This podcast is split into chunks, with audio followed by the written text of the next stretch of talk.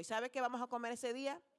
Lo mismo que le dije el, domingo pasado, lo que usted traiga. Pero no se preocupe mucho por la comida, lo que importa es su presencia aquí ese día. 7 y 30 de la mañana, jueves 28 de noviembre. Amén. También es el último anuncio, el 14 de diciembre. Las mujeres de la casa, otra vez, mujeres. Tenemos nuestra actividad, nuestra noche de gala.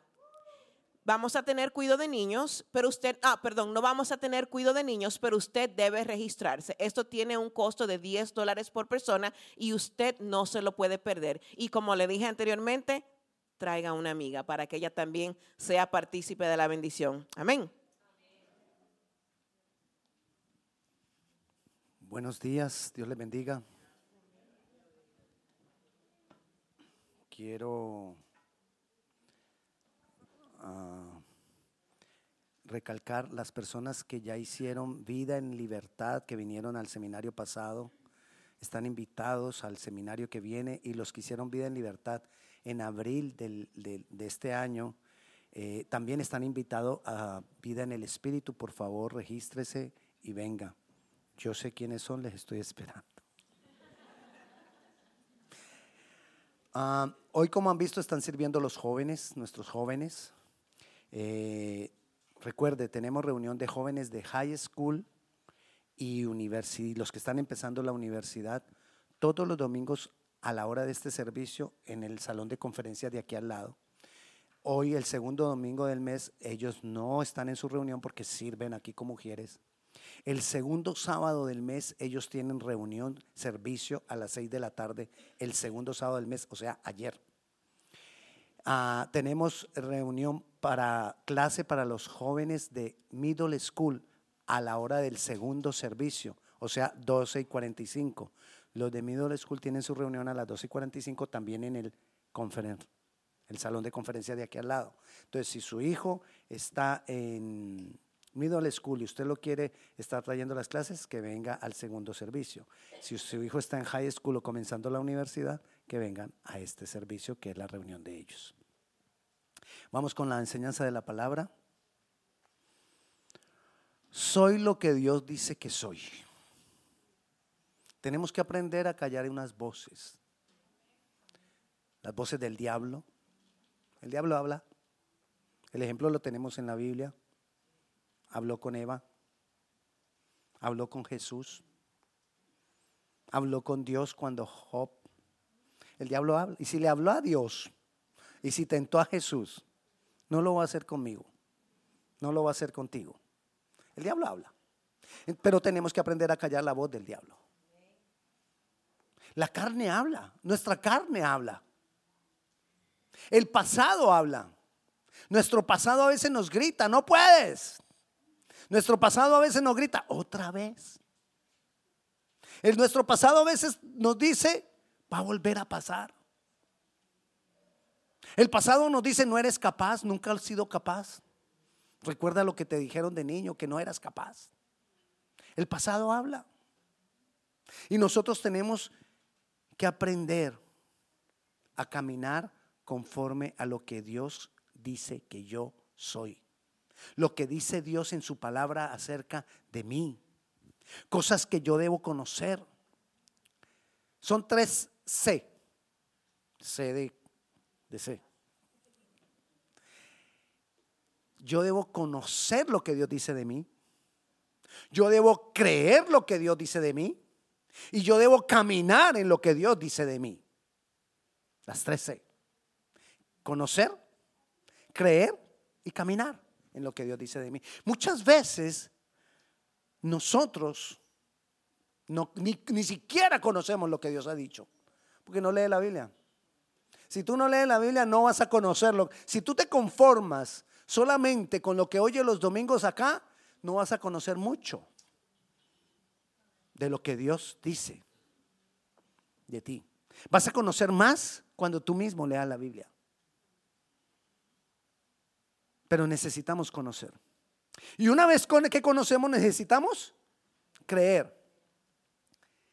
Algo del creer es que si yo creo en eso, yo lo pienso. Así que si tú no estás pensando en lo que Dios ha dicho de ti, en la palabra, no le estás creyendo. Así te das cuenta si lo crees o no lo crees. Ah, sí, no, pero pastor, yo soy una persona de fe. ¿De fe en qué? La fe tiene que tener un fundamento. ¿En qué creemos? La fe no puede ser ciega. Nosotros no tenemos una fe ciega. Nosotros tenemos una fe fundamentada en algo, en la palabra, que es la mayor autoridad que hay, en algo, en la palabra, que es donde está lo que Dios dice de nosotros. Entonces yo tengo que fundamentar mi fe. Entonces yo debo creer y debo pensar, estar pensando lo que Dios ha dicho de mí. Una vez lo he conocido, una vez lo he leído, una vez lo he entendido. Dios ha dicho esto de mí. Entonces yo voy a estar pensando, yo tengo que caminar en eso, tengo que caminar en eso. Y la tercera parte es obviamente poder caminar en eso que he creído. Que Dios ha dicho de nosotros. Dios se aseguró que lo que Él ha dicho de nosotros quedara escrito. ¿Para qué crees que Él se aseguró que quedara escrito? Este libro lo han querido destruir muchas veces. Diferentes imperios han querido acabar con esto. ¿Por qué? Diferentes imperios han querido que esto, se, que esto se destruya y que no quede ni una sola copia, pero Dios no lo ha permitido. Es más, Dios se ha asegurado. ¿Usted sabe por qué fue creada la imprenta? Rutenberg creo que fue el que la creó. ¿Usted sabe por qué la creó? Cuando la creó, la motivación fue producir más Biblias. Esa fue la motivación de crear la imprenta, que nos ha servido para imprimir una cantidad de libros, incluso libros que, que no debieran ser impresos. ¿Por qué? Porque Dios se quería asegurar de que esto llegara a nosotros. El libro más traducido, este. ¿Por qué? Porque Dios se quería asegurar que esto llegara a nosotros. ¿Para qué? Para que nosotros conozcamos, creamos y caminemos en lo que Él dice que yo soy. Romanos capítulo 6, versículo 23, dice, porque la paga del pecado es muerte mas la dádiva, la dádiva, el regalo. Jesús, Dios, ha extendido sobre nosotros su misericordia y nos ha dado un regalo, nos ha dado una dádiva en la vida eterna. Y Él se aseguró que nosotros sepamos, tengo vida eterna. ¿Cuál es el problema entonces de la muerte? ¿Alguno de ustedes le teme a la muerte? ¿Por qué? ¿Será que no crees en la vida eterna? ¿Por qué le temes a la muerte si tenemos vida eterna? ¿Por qué? Él ha extendido su gracia sobre mí. Si pienso que soy poco, que soy menos, que soy nadie, que no puedo, tengo que cambiar mi manera de pensar conforme a la extensión de la gracia y de la misericordia de Dios sobre mí. Tengo que cambiar mi manera de pensar. Todo lo que está en la vida es por gracia y misericordia de Dios, su gracia. Si yo pienso que soy poco, necesito entender, tengo su gracia.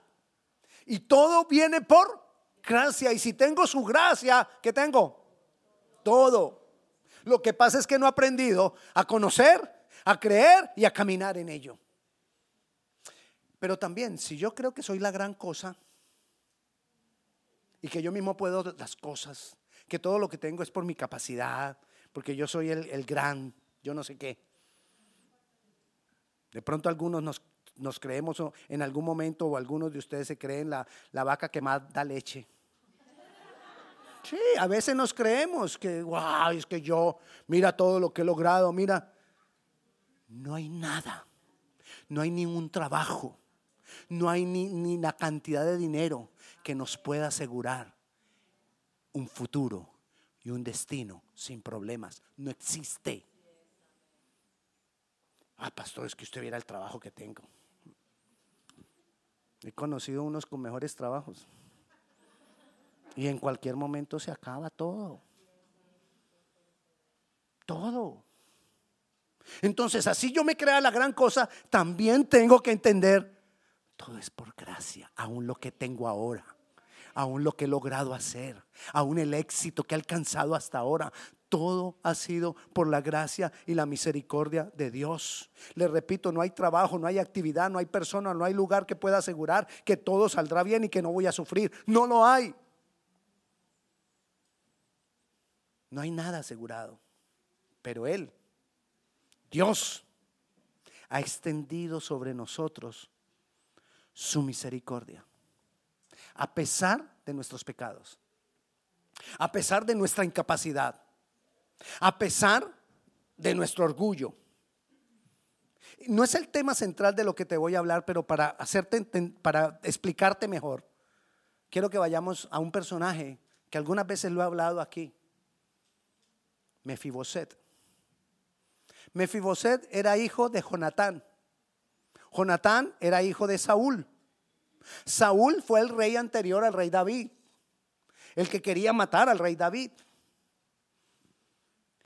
Pero en una batalla, tanto como Saúl, el rey que se perseguía a David, y Jonatán su hijo, murieron. En el momento que mueren, la nodriza, la persona que cuidaba al bebé, al hijo de Jonatán, dijo, mataron el rey. Ahora la costumbre era que cuando venía un nuevo rey, acababan con toda la familia del rey anterior para que nadie se levantara contra ellos entonces ella dijo, tengo que ocultar al niño. Salió corriendo con el niño. Al salir corriendo con el niño, se le cayó el niño y el niño quedó lisiado de los pies para toda la vida. Ese era Mefiboset. Muchas veces nosotros hemos sido lisiados, no de los pies, sino de la cabeza. De niños el maltrato, el dolor, el rechazo, el desamor, nos ha lisiado nuestra manera de pensar. Y no hay peor paralítico que el que no quiere caminar. No hay cosa peor que el temor. No hay cosa peor que, sentirse uno incapaz. No hay cosa peor que el no puedo. Uno ve muchas personas que son lisiadas y que salen adelante y, hacen grandes cosas porque en su mente salieron adelante. Y hay otras personas que tienen todas sus capacidades y están así. Porque hemos sido dañados de niños. Le vuelvo a decir, no hay mayor parálisis que la que pueda detenernos en nuestra mente. Que nos llena de temor, de yo no puedo, de ideas cerradas acerca de nosotros mismos. que esas cosas que nos dijeron de niños, las conocimos, las creímos y caminamos en ellas. Y por eso hay no puedos hoy en día en muchos de nosotros. Hablando de Mefiboset, vayamos a segunda de Samuel. Segundo libro de Samuel, capítulo 9. Ya usted sabe la historia. Versículo 2 capítulo 9, versículo 2 al 4 le voy a leer. Y había un siervo de la casa de Saúl que se llamaba Siba, el cual llamaron para que viniese a David. El, rey David empezó a preguntar, ¿hay alguna persona, algún descendiente de la casa de Saúl a quien yo pueda hacer misericordia? El rey le dijo, ¿eres tú Siba? Él respondió, tu siervo. El rey le dijo, ¿no ha quedado nadie de la casa de Saúl a quien haga yo misericordia de Dios? Y Siba respondió al rey y dijo, aún ha quedado un hijo de Jonatán lisiado de los pies. Entonces el rey le preguntó, ¿dónde está? Siba respondió al rey, he aquí está en casa de Maquir, hijo de Amiel, en Lodebar. Entonces, mire la situación de Mefiboset. Mefiboset, lisiado de los pies, escondido, lo criaron escondido para que el rey no lo fuera a matar, temor de que lo mataran. Fuera de eso fue criado en Lodebar, la palabra lodebar quiere decir lodo, donde no hay fruto, donde no hay nada que, que, salga adelante. Ahí fue criado, en medio de eso fue criado ese niño. ¿Se imagina la manera de pensar que podría haber en ese, en ese niño? lugar de lodo, algo infructífero. Entonces, lisiado, escondido, quizás solo, en un lugar donde, no, donde nada daba fruto. Pero mire el versículo 7, lo que dice el rey David. Y le dijo David, no tengas temor. Lo hizo llamar y le dijo, no tengas temor, porque yo a la verdad haré contigo misericordia por amor a Jonatán tu padre, y te devolveré todas las tierras de Saúl tu padre, y tú comerás siempre a mi mesa. Y él inclinándose dijo, ¿quién es tu siervo para que mires a un perro muerto como yo? Mire cómo se sentía él. Un perro muerto como yo. No significó nada. No soy nada. Era lo que él creía de él. El rey lo invitó, vemos ahí que el rey lo invitó a que comiera todos los días a su mesa. ¿Quién en la mente de Mefiboset antes de que el rey lo llamara, quién en la mente de Mefiboset podría garantizarle un futuro? Nadie. ¿Podría garantizarle un destino diferente al sufrimiento? Nadie. Pero el rey lo hizo. ¿Qué podría a nosotros garantizarnos un futuro? Nadie, solo el rey. Solo el rey que ha extendido sobre nosotros su misericordia. ¿Qué trabajo podrá garantizarte? ¿Qué destreza, qué habilidades que tú tengas? ¿O qué persona podría garantizarte un destino completo, un destino de éxito? Solo la misericordia de Dios porque por su misericordia nos dará el trabajo, porque por su misericordia nos ayudará a desarrollar nuestras habilidades, porque por su misericordia nos pondrá las personas correctas en nuestro camino. Aún más su misericordia y su gracia traerán sanidad a tu mente, traerán sanidad a tu corazón, quitará la parálisis de aquel yo no puedo, esa parálisis que puede haber en nosotros, yo no puedo, me da miedo. Versículo 9 dice, entonces el rey llamó a Siba, siervo de Saúl, y le dijo, todo lo que fue de Saúl y de toda su casa, yo he dado al hijo de tu Señor. Tú pues le labrarás la tierra, tú con tus hijos y tus siervos, y almacenarás los frutos, para que el hijo de tu Señor tenga para comer. Pero Mefiboset, el hijo de tu Señor, comerá siempre a mi mesa. Y tenía Siba 15 hijos y 20 siervos. O sea, nadie servía antes a Mefiboset. Ahora iba a tener a Siba, los 15 hijos de Siba y los 20 siervos de Siba al servicio de él, solo por misericordia. Ahora imagínese a Mefiboset lisiado. Imagínelo sentado en la mesa del rey. Se imaginará cómo es la mesa del reino. Se imaginará los manteles de la mesa del rey. Si él está sentado en la mesa del rey, ¿quién podría ver su lisiadez? No sé si se dice lisiadez. Su parálisis. ¿Quién podría verlo? Porque cuando estamos en la mesa del rey, nuestra vergüenza es cubierta. aquel que llegara y mirara a todos los que estaban alrededor de la mesa del rey, los verían a todos iguales, aún a Mefiboset. Porque la vergüenza sería cubierta. Dios ha extendido sobre nosotros su misericordia. Todo dolor del pasado, toda vergüenza del pasado, toda faltante, todo desamor, todo rechazo toda incapacidad, todo aquello, por la extensión de su misericordia, es cubierto por el Señor. Aún nuestro pecado es cubierto por el Señor. En su mesa se cubren mis debilidades. Quizás a ti te ofrezcan un trabajo, quizás te ofrezcan una promoción y tú te asustes y no sepas si tú puedes o no puedes hacerlo. Si tú estás comiendo a la mesa del rey, Él va a cubrir tus debilidades y Él te va a levantar y Él te va a ayudar y Él te va a... Él es el que te promociona, Él es el que lo hace. Pero yo tengo que creer lo que Él dice de mí. Si Él dice que yo puedo, yo tengo que creer que yo puedo. Yo tengo que cambiar mi manera de pensar. Y, hay una sola forma en que eso pueda ocurrir. Juan 15:5 nos lo dice. Juan 15:5 nos lo dice. Yo soy la vid y vosotros los pámpanos. El que permanece en mí y yo en él, este lleva mucho fruto. ¿Recuerda dónde se crió, eh, dónde se crió Mefiboset?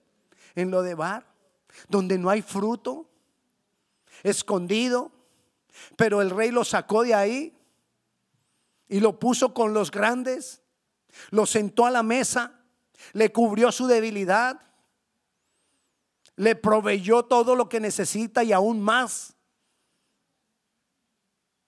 No importa que estés solo, no estás solo. Si tú lo crees, si tú le crees lo que Él dice de ti, no estás solo. No importa a qué le temas, no temas. Dios quiere darnos esa misericordia, pero yo necesito conocerlo, creerlo y caminar en ello. Necesito esa dependencia. Todo lo que tenía que hacer Mefiboset, mira lo que tenía que garantizar Mefiboset, para que nadie viera su vergüenza, para que nadie viera su, su, debilidad, para que nadie viera su parálisis. ¿Qué tenía que garantizar Mefiboset? Estar sentado a la mesa del rey todos los días. ¿Quieres eso para ti? Necesitas estar sentado a la mesa del rey todos los días.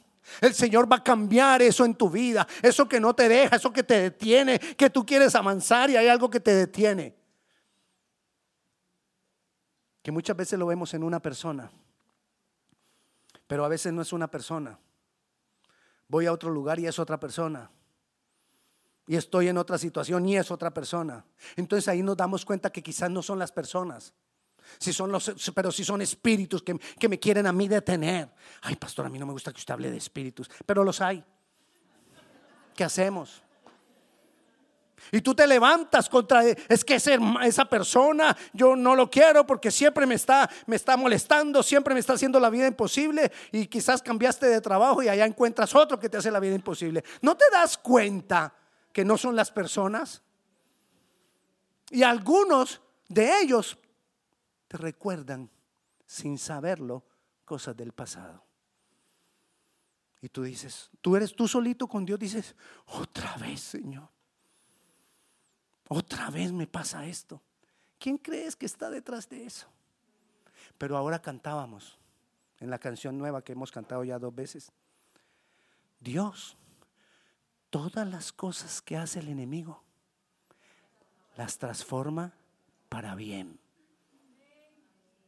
Y quizás esa persona que, que te hace la vida imposible, te hace que tengas que ir a la mesa del rey.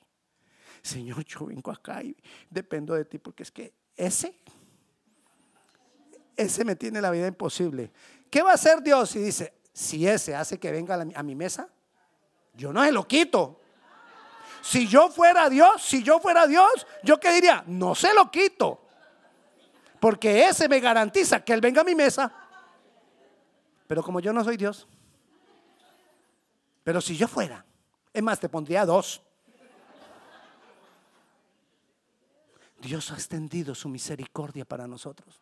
Yo necesito creer lo que Él dice de mí. Mira lo que dice Mateo capítulo 6, versículo 32 y 33. Porque con los gentiles buscan de qué, qué vamos a comer, qué vamos a vestir, dónde vamos a vivir. Y eso es lo que nos preocupa. Eso buscan los gentiles. Pero vuestro Padre Celestial sabe que tú tienes necesidad de todo eso. Y mira lo que dice el 33. Mas buscad primeramente el reino de Dios y su justicia. Buscad primeramente el reino, la mesa del rey. Búscala primeramente la mesa del rey y las demás cosas vendrán. Quizás estoy, estoy, estoy pidiéndole al Señor por un carro. Ve a la mesa del rey. Quizás no te dé el, el modelo que tú quieres, pero te va a solucionar tu necesidad. Porque a veces se soluciona mi necesidad con un 2008. Me lleva y me trae. Ay, Señor, yo quería 2018. A veces, en la mesa del rey, Dios da un 2019. Eso depende de tu fe. Pero no te pegues del 2019. Porque un día el 2019 será viejo. No, no, no, no tengan nada, no, no tienen nada de malo los viejos. Hablo del carro. Dios te cuida. Tú tienes que creerlo, tú tienes que saberlo, Él cuida de ti. Señor, y, pastor, y si Él cuida de mí, ¿por qué tengo que sufrir estas situaciones? Porque a veces cuando sufrimos las situaciones, venimos a la mesa del rey. Porque también tengo que entender que son unos procesos. Ayer hablábamos en la reunión de, en el desayuno de hombres, comimos, pero también hablábamos y hablábamos. ¿Usted no le ha estorbado esas obras que están haciendo ahí en la, en la 66 con 28? Y que a veces cierran y ese tráfico. Y una vez teníamos servicio acá y yo no sé si fue eso un accidente. Yo creo que fue eso porque fue muy largo. Toda la 66 cerrada, la 28 cerrada, la 29 cerrada, todas las calles cerradas por la bendita obra que están haciendo. Y entonces todo se torna como que, ay, ay. Pero usted ha visto las, los videos de cómo va a quedar. Es hermoso. Se imagine cuando todo esté listo. Wow, valió la pena. Hay momentos en tu vida en que todo está así. Quizás Dios está construyendo una mega obra que cuando se termine, el tráfico, ese tráfico aterrador se va a cesar. Y vamos a decir, wow, valió la pena. Así que hay veces que tiene que pasar eso. Hay veces que tiene que, todo parecer feo y ponerse patas arriba y todo eso. Porque quizás Dios está construyendo en ti una gran obra. Pero necesito creer que Él extendió su misericordia para mí y que Él está supliendo para mí. Juan 16, 33. Mira, nosotros no, no debemos estar preocupados tanto. Estas cosas os he hablado para que en mí tengáis. Dios nos dejó escrito todo esto y nos habla cada domingo y nos habla en cada reunión y nos habla cada que leemos la Biblia para que nosotros tengamos. En el mundo hay aflicción. ¿Dónde vives tú? En el mundo. ¿Qué planeta? Tierra. Lo que Jesús dijo, en el planeta Tierra hay aflicción. ¿Dónde vives? Ahí vivo yo. Ahí en lo de bar. En este mundo que se ha vuelto como un lo de bar, ahí vivimos nosotros. ¿Y ahí qué hay? Aflicción. Pero confía. Yo he vencido, dice Jesús. Y si Jesús venció, y tú estás en comunión con Él. Y si Jesús venció y tú vienes a su mesa y te sientas a su mesa todos los días, ¿qué crees que va a pasar contigo? Tú vas a vencer, pero lo tengo que conocer, lo tengo que creer y tengo que caminar en ello. Él lo está haciendo para ti. Yo necesito creer lo que Dios hace para mí. Y a veces te sientes solo. Ahí tenemos una mesita que tú puedes poner las peticiones de oración. Y hay veces ni, te sientes tan solo que ni eso hacemos. ¿Para qué? Ya las cosas no. Tú tienes que saber, aquí tenemos un grupo de intercesión que intercedemos por ti. Pero hay algo más grande, más maravilloso que eso. Mira lo que dice Romanos 8:34. ¿Quién es el que condenará? Cristo es el que murió más aún, el que también resucitó, el que además está a la diestra de Dios, el que también intercede por nosotros. ¿Quién está allá diciéndole al Padre, Padre? Él está sentado a mi mesa. A Él no me lo tocan. Él está intercediendo por nosotros. Padre, así como le dijo el rey David, así va o, a los o a sus a los a donde él tenía la autoridad, me hacen el favor y le devuelven todas las cosas que eran de su padre. Jesús ahí está intercediendo por ti. Y quizás Dios le esté diciendo, Padre, está sentado a mi mesa. Él se sienta a mi mesa y yo he decidido, por misericordia, que a Él se le den todas las cosas que necesite. Tú tienes que creerlo. Está hecho. Jesús lo está haciendo. Jesús está intercediendo por ti. Necesitas creerlo. Necesitas pensar en eso cuando estés mal, cuando estés en necesidad, cuando estés en dificultad. Ven, siéntate a la mesa del rey. Ay, llegué. Porque sé que aquí todo va a cambiar. ¿Quién va a tocar? ¿Quién te va a tocar, Mefiboset, cuando estés en la mesa del rey? ¿Quién? Nadie. Ni los acreedores. Nadie. Dios es bueno. Dios es maravilloso y ha extendido sobre nosotros su misericordia. Él ha extendido sobre nosotros su misericordia. Yo necesito creerlo, yo necesito caminar en eso. Él lo ha hecho, Él lo ha hecho todo, Él lo ha preparado todo por nosotros. Él ya lo ha preparado. Yo lo necesito creer. Mira lo que dice Miqueas. Porque a veces yo creo que sí, yo ya vine a Dios y ya le pedí. Pero estoy en otra situación más horrible ahora. 7.19. Miqueas 7.19. Dice, Él volverá a tener misericordia de nosotros aún si has pecado, aún si has pecado, dice la palabra, Él sepulta nuestras iniquidades y echará en lo profundo del mar todos nuestros pecados, aún si tú has fallado, aún si tú has cometido errores, aún si tú has hecho lo malo, cuando te sientas a la mesa del rey, hasta ahí llegan y ahí se acaban tus pecados del pasado. Tus delitos del pasado, tus inequidades, tu maldad. Pero necesito estar a la mesa del rey.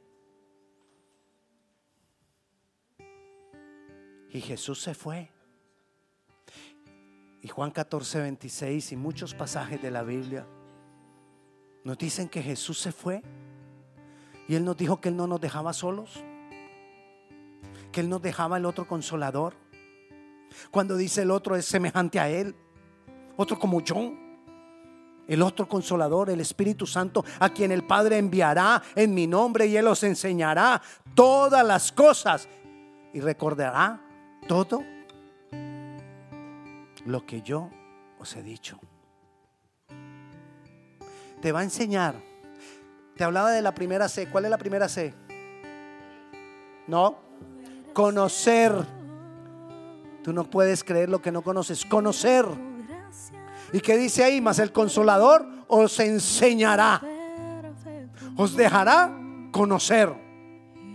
Y recuerda que yo le decía, ¿usted cómo puede evaluar que usted cree en algo? Si usted lo recuerda, si usted lo recuerda. ¿Y qué dice ahí? Que el consolador les va a enseñar, nos va a enseñar y nos va a recordar, va a hacer creer, nos va a dar fe, todo lo que Dios ha dicho, todo lo que está ahí. ¿Sabes que se sirve en la mesa del rey? Pan del cielo. Pan del cielo es que se sirve en la mesa del rey. ¿Qué pan estás comiendo? ¿En qué mesa estás sentado? ¿Cuál es la mesa en que tú te has sentado? ¿Qué es lo que tú más comes diariamente?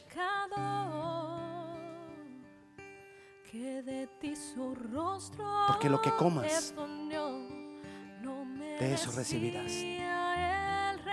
Conoce, cree, camina en ello. Come de esto en la mesa del rey. Dios quiere hacer cosas grandes contigo. Dios, Dios tiene promesas para ti. Dios quiere restaurar tu vida entera. Dios quiere sacarte del dolor, ese dolor que nadie conoce, ese dolor que tú solito, tú solita, de pronto manejas en la intimidad con Dios. Él te quiere sacar de ahí. Ese temor que nadie más conoce, Él te quiere sacar de ahí. Esa queja tuya, ese dolor, ese clamor tuyo, Él te lo quiere conceder. Necesitas sentarte a la mesa del Rey. Y por algo, Él ha permitido que tú escuches esto hoy. Porque tiene un propósito para que tú lo escuches hoy. Porque tiene un propósito contigo. Porque Él quiere levantarte hoy. Porque Él quiere quitar ese dolor del pasado. Él quiere callar esas voces que no te dejan. Voces que te has creído. Voces que tú mismo dices de ti mismo. Olvídalas.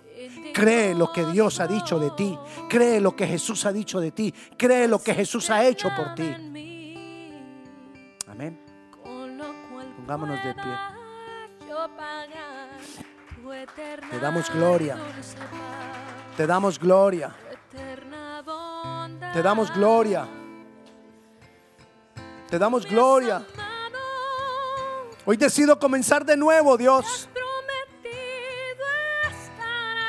Porque yo creo. Y para los que creen, en ti, Señor, todo es posible. Yo creo, Señor, que hay una nueva vida, Señor. Yo creo que soy una nueva criatura con una nueva manera de pensar cuando estoy en tu mesa. Esa nueva manera de pensar hace que todo sea nuevo en mí. Todas las cosas del pasado quedan atrás. Hoy decido Hoy decido, Dios, creer lo que tú dices que soy. Hoy decido caminar en lo que tú dices que soy. Hoy decido, Señor, caminar. Hoy decido caminar. Hoy decido caminar y hoy decido venir constantemente a tu mesa. Hoy atiendo la invitación que tú me das. Hoy atiendo la invitación que tú me das. Bendito Dios. Bendito Dios. Aquí estoy, Señor. Me entrego a ti. Hoy decido comer de tu mesa. Hoy me decido comer de tu pan. Hoy decido comer, Señor, de lo que tú me das. Hoy decido comer lo que tú has dicho acerca de mí. Hoy decido creerlo, Dios. Callo esas voces. Callo esas voces. Jesús, tú eres mi Señor. Tú eres mi Dios. Hoy creo en ti y en lo que tú has dicho que yo soy. En tu nombre, Jesús. Amén y amén. Y la paz de Dios sea con cada uno de ustedes. Dios les bendiga.